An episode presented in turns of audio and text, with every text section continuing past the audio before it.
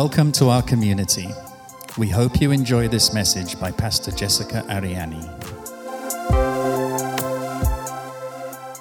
Baik, hari ini kita akan uh, belajar tentang kebaikan. Itu tema kita bulan ini, saudara. Kita mau belajar dari uh, orang-orang percaya, orang-orang Kristen yang baik. Tapi hari ini saya mau secara spesifik uh, menyampaikan tentang apa yang perlu kita lakukan kalau kita memang mau berniat untuk jadi orang baik. Kebaikan saja tidak cukup untuk membuat seseorang masuk kerajaan surga. Tetapi juga sebaliknya, kita nggak bisa masuk surga kalau kita nggak melakukan kebaikan. Hari ini mari belajar bersama saya. Saya ingin firman Tuhan pagi ini memberikan teguran, menguatkan kita, menjadi bekal kita untuk kita menjalani hari-hari kita ke depan at least dalam minggu depan ini kita selalu ingat firman Tuhan menjadi pelita bagi kaki kita. Titus 2 ayat 7 bagian A, demikian firman Tuhan. Dan jadikanlah dirimu sendiri suatu teladan dalam berbuat baik. Mari kita baca sekali lagi bersama-sama, satu, dua, tiga. Dan jadikanlah dirimu sendiri suatu teladan dalam berbuat baik Kebaikan adalah DNA-nya kita, DNA-nya pengikut Kristus.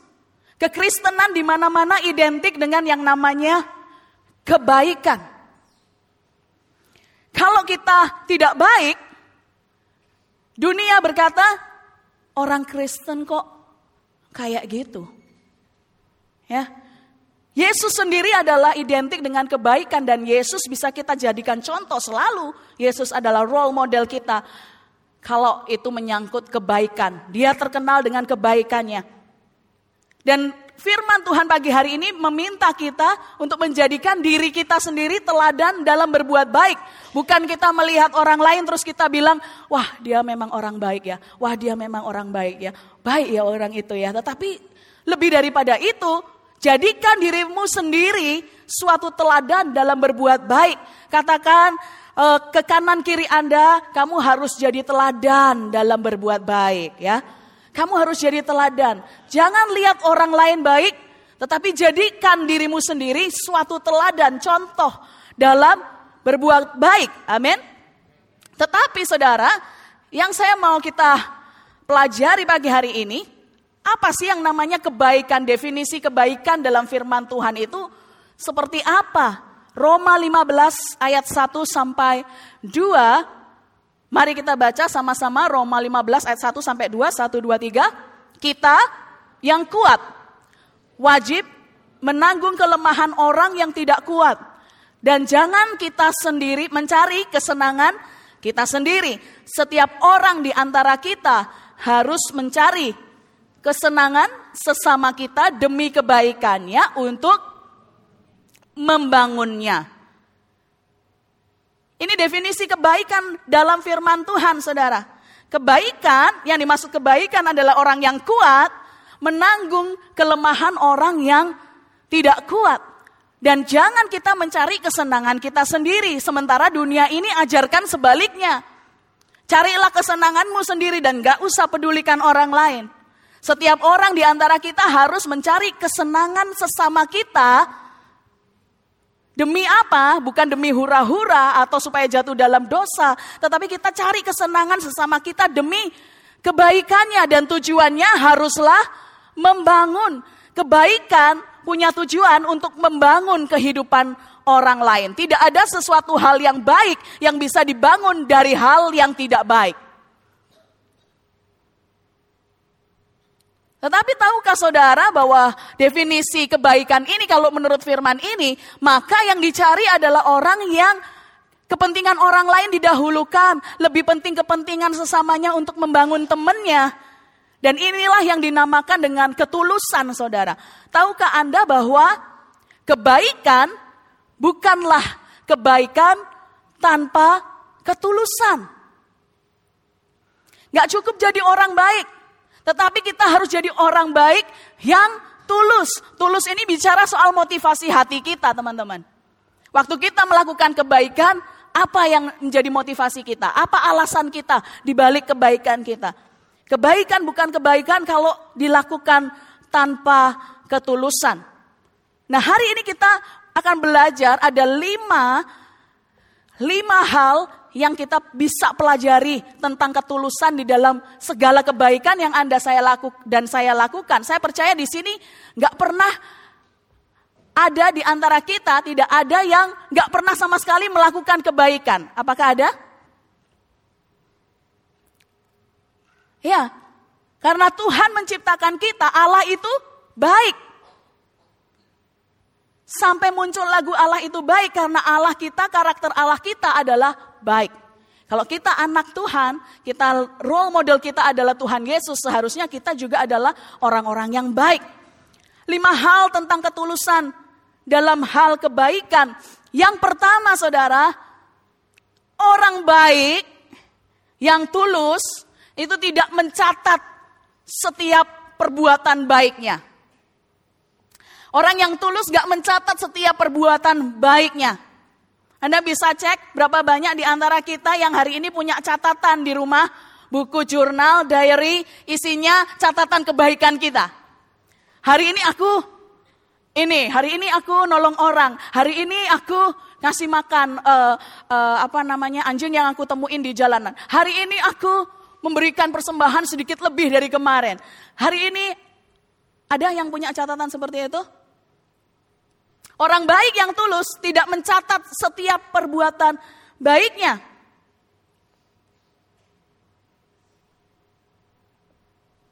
Mulai ada yang senyum-senyum dari atas ini. Uh, saya melihat Anda mulai senyum-senyum. Ayatnya mana saudara? Tetapi kamu, Lukas 6 ayat 35, kasihilah musuhmu dan berbuatlah baik kepada mereka. Dan pinjamkan dengan tidak mengharapkan balasan maka upahmu akan besar dan kamu akan menjadi anak-anak Allah yang maha tinggi. Sebab ia baik terhadap orang-orang yang tidak tahu berterima kasih dan terhadap orang-orang jahat. Kebaikan tidak ada artinya dan bukan kebaikan kalau tanpa ketulusan hati. Caranya mengecek supaya Anda tahu apakah kebaikan yang Anda lakukan itu dengan ketulusan atau tidak Tahukah Anda bagaimana cara mengujinya?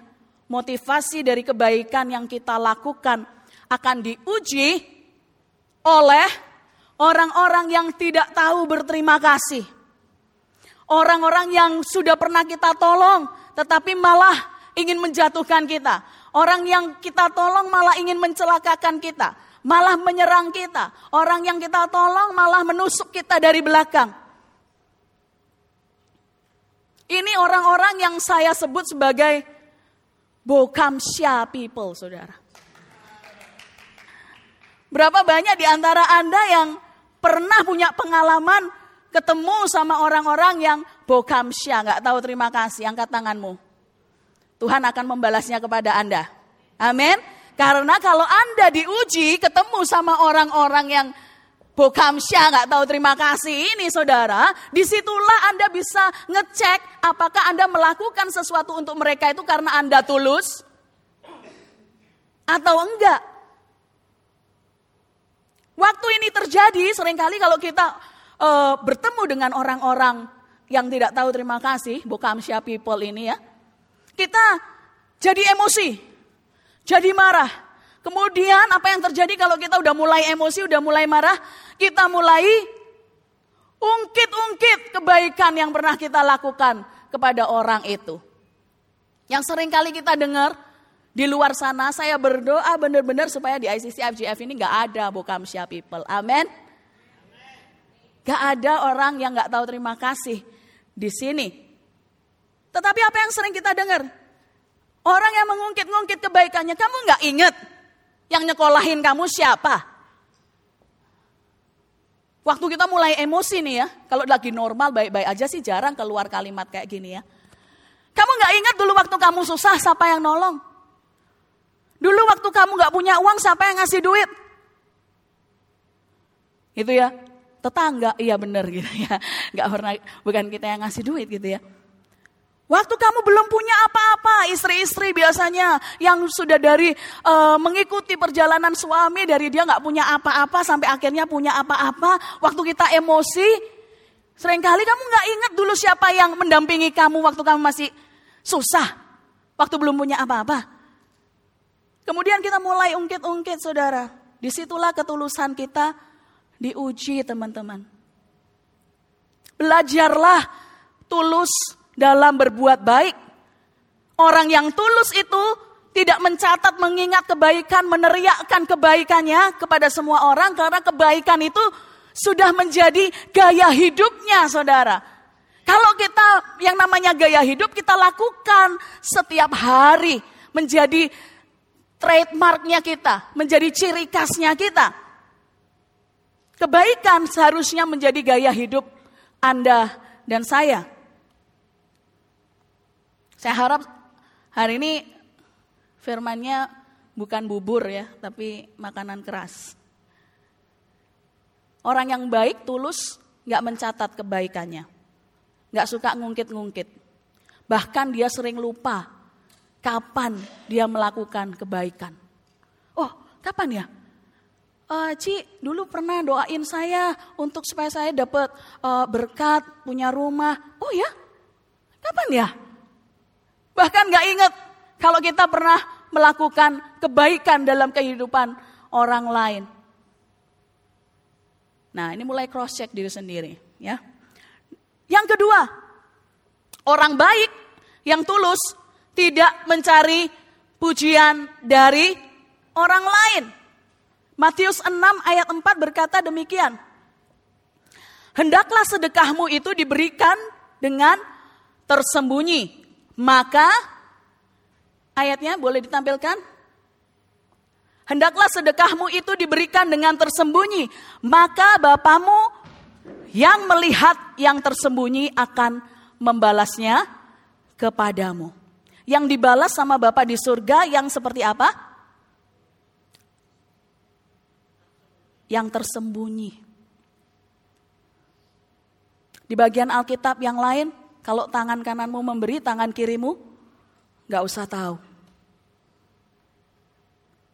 Matius 6 ayat 2 berkata, Jadi apabila kamu memberi sedekah, janganlah engkau mencanangkan hal itu. Mencanangkan adalah bikin pengumuman, woro-woro, mulai gembar-gembor, mencanangkan hal itu. Seperti yang dilakukan orang munafik di rumah-rumah ibadat dan di lorong-lorong supaya mereka dipuji orang.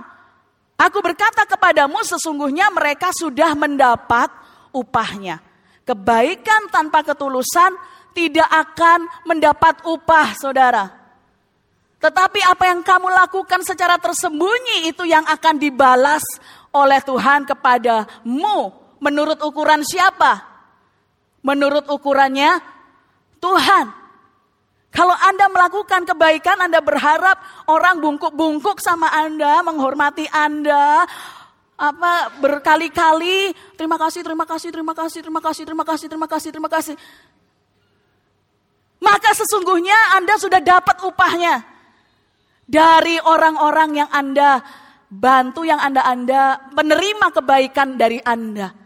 Tetapi kalau Anda melakukan kebaikan dengan tersembunyi, Allah Bapa di surga yang akan membalasnya kepada Anda menurut ukurannya Bapa di surga. Ada pilih mana? Mau dibalas dengan pujian yang hanya segitu aja dari manusia. Kadang iya kalau ingat ngomong terima kasih, kadang nggak ingat ngomong terima kasih, saudara. Atau Anda pengen dapat bagian dari surga yang dipersiapkan untuk Anda. Jadilah agen kebaikan surga, saudara. Lakukan kebaikan tanpa bersuara, tanpa cari muka, saudara. Ini maksudnya kiasan ya saudara ya, bukan cari muka, mukaku di mana. Enggak, semuanya udah punya muka sendiri-sendiri, wajahnya sendiri-sendiri. Tetapi lakukan sesuatu karena Anda peduli kepada orang lain, bukan bukan karena ingin dipuji orang, bukan karena ingin dapat nama, bukan karena supaya terkenal dengan kebaikan Anda karena Anda tahu sebagai orang percaya harus berbuat baik kepada orang lain. Katakan amin. Yang ketiga, orang baik yang tulus tidak mengharapkan balasan. Berbuat baik kepada orang lain, jangan harapkan balasan, saudara. Karena begitu Anda mendapatkan balasan yang dari orang lain, upah Anda sudah Anda terima. Tetapi kita mau upah yang lebih daripada itu. Dikatakan di Lukas 6 ayat 35, pinjamkan dengan tidak mengharapkan balasan. Maka, jadi kalau maka itu adalah yang di depan dilakukan dulu, maka upahmu akan besar. Dan kamu akan menjadi anak-anak Allah yang maha tinggi. Sebab ia baik terhadap orang-orang yang tidak tahu berterima kasih dan terhadap orang-orang jahat. Saya mau katakan gini saudara. Berbuat baik kepada orang yang berbuat baik sama kita, kepada orang yang baik sama kita, itu bukan kebaikan. Itu keharusan saudara. Masa orang lain baik sama kita, kita nggak baik sama dia. Berbuat baik pada orang yang baik sama kita, itu bukan kebaikan, itu keharusan. Berbuat baik kepada orang yang bisa balas perbuatan baik kita.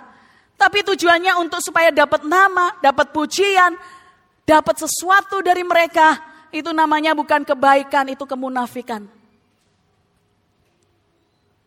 Berbuat baik kepada orang lain karena kita memandang muka.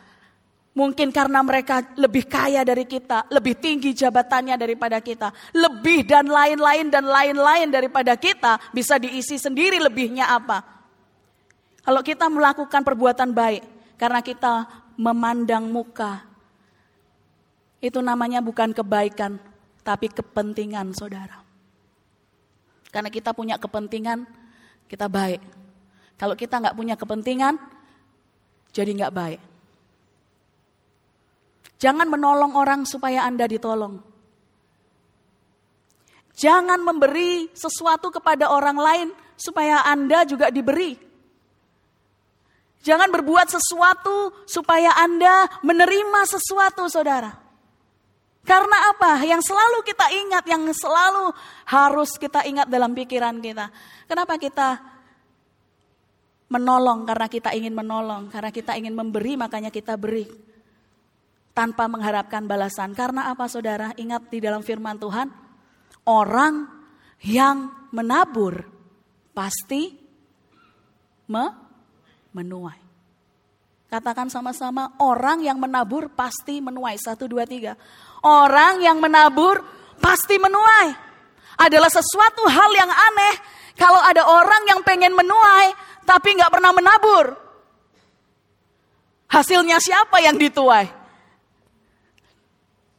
Kalau orang nggak pernah nabur, pengen menuai, itu namanya ngerampok, saudara. Kalau Anda menabur sedikit, Anda menuai sedikit. Kalau Anda naburnya banyak, Anda menuai banyak. Pertanyaan saya, Anda mau menuai banyak apa menuai sedikit?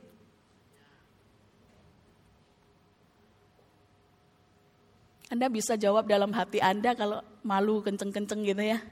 Aku maunya banyak dong pastor. Semua orang mau menuai banyak. Tapi nggak semua orang mau menabur banyak. Waktu kita ngomong soal menabur, kita nggak bicara soal uang aja. Kita bicara soal waktu kita. Waktu kita lihat ada teman kesusahan, Anda menabur nggak banyak nggak waktu yang Anda taburkan untuk spend waktu berdoa bareng sama mereka? Waktu Anda lihat ada orang yang sakit, Anda tabur. Taburnya bukan bukan virus ya saudara. Tetapi Anda taburkan kebaikan Anda. Visit dia, doain dia, ajak berdoa bersama-sama. Itu semua taburan saudara. Dan apa yang Anda tabur pasti anda tuai. Makanya hati-hati kalau engkau menabur yang jahat pun, maka yang jahat juga yang akan Anda tuai.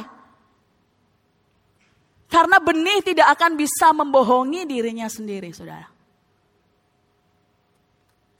2 Korintus 9 ayat 6, camkanlah ini. Orang yang menabur sedikit akan menuai sedikit juga.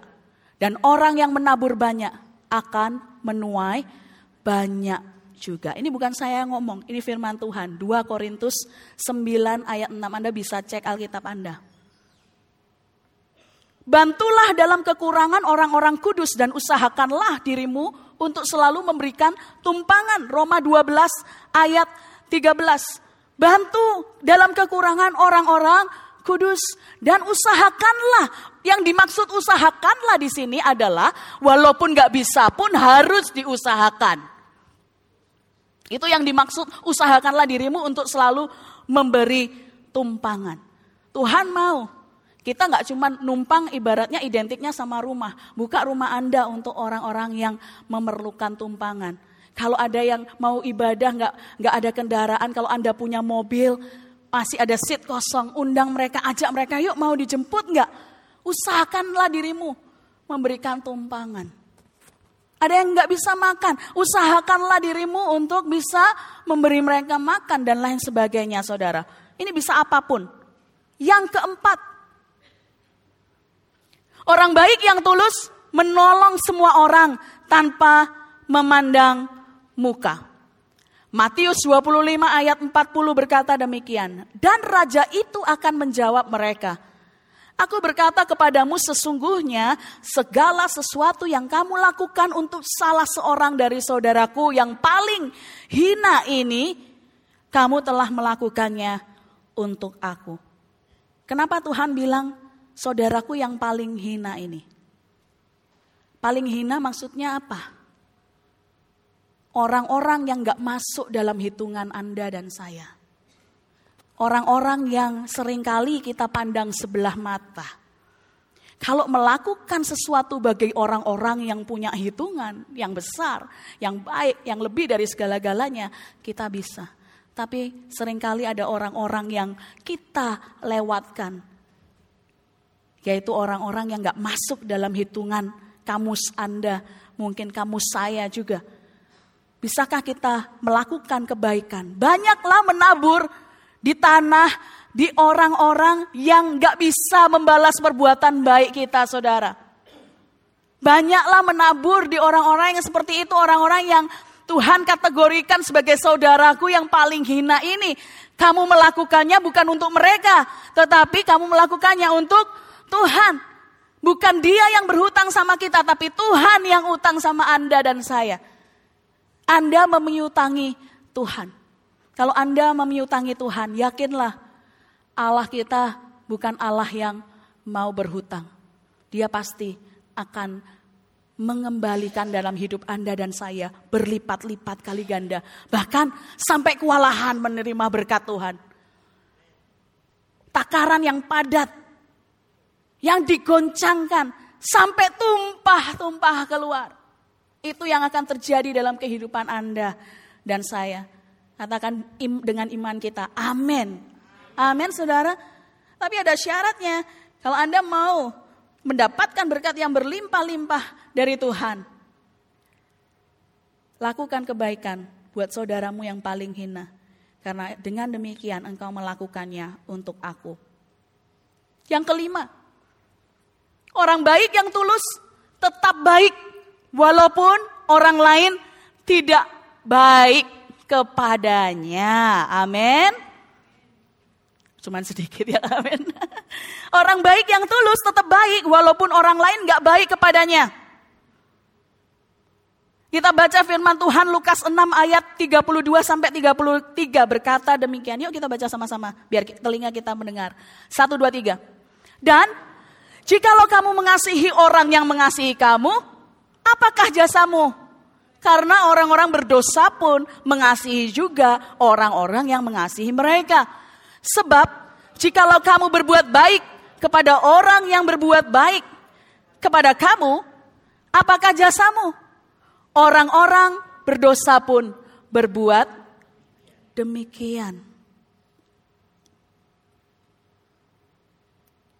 Seringkali waktu kita melakukan perbuatan baik, apa yang kita terima kurang baik.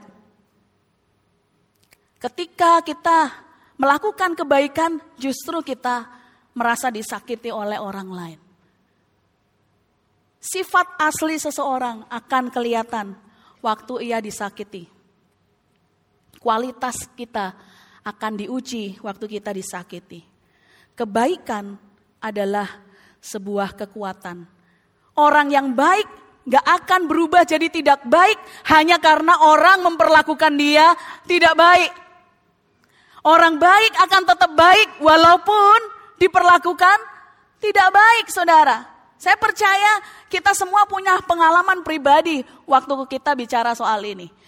Kadang maksudnya baik, diterima tidak baik. Apakah itu terus membuat Anda dan saya berubah jadi orang yang gak baik?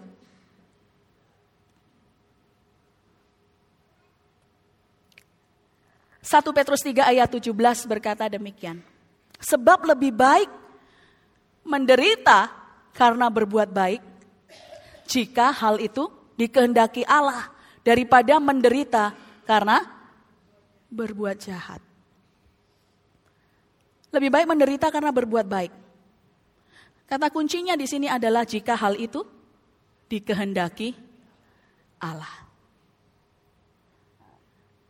Maka dalam kehidupan kita kita harus selalu tahu apa yang dikehendaki Allah, apa yang bukan.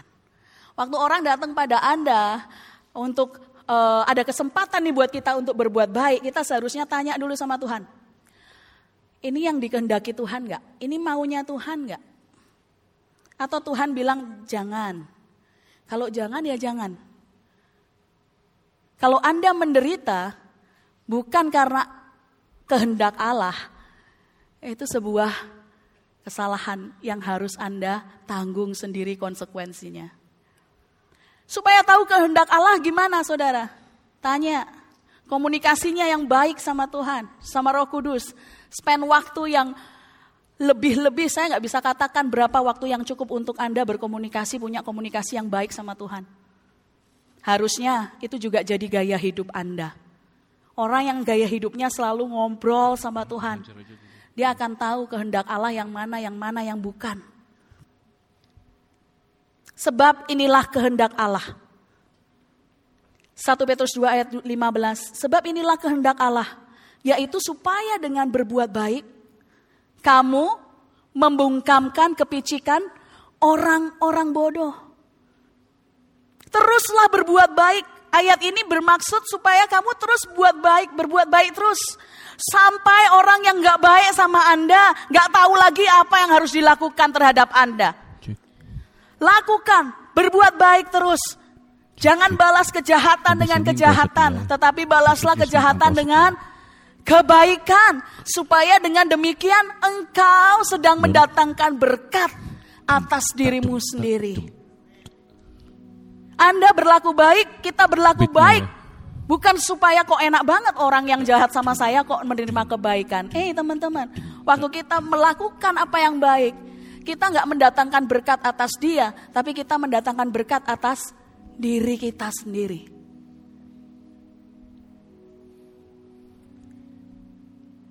Saya berdoa pagi hari ini, jangan jemu-jemu berbuat baik. Galatia 6 ayat 9, jangan jemu-jemu berbuat baik. Ada kalanya orang yang terus-menerus berbuat baik, ada kalanya merasa jemu, bosen, capek ya. Capek jadi orang baik ya. Kadang-kadang kita merasa begitu. Tapi jangan jemu-jemu berbuat baik, terus berbuat baik. Kita akan menuai pada saatnya kalau kita nggak menjadi lemah.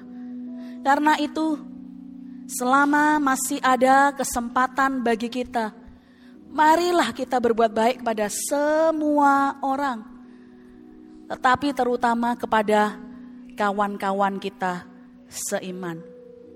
Anda nggak bisa mengerti ayat ini sebagian-sebagian. Aku cuman baik kepada kawan-kawan seiman. Tetapi bagian yang sebelumnya nggak dibaca. Berbuat baik kepada semua orang tanpa memandang muka. Terutama kepada kawan-kawan kita seiman. Apa upah yang disediakan bagi kita orang yang nggak jemu berbuat baik? Yohanes 5 ayat 29. Dan mereka, kita baca sama-sama 1, 2, 3. Dan mereka yang telah berbuat baik akan keluar dan bangkit untuk hidup yang kekal. Tetapi mereka yang telah berbuat jahat akan bangkit untuk dihukum. Saya percaya kita semua di sini akan dibangkitkan untuk hidup yang kekal.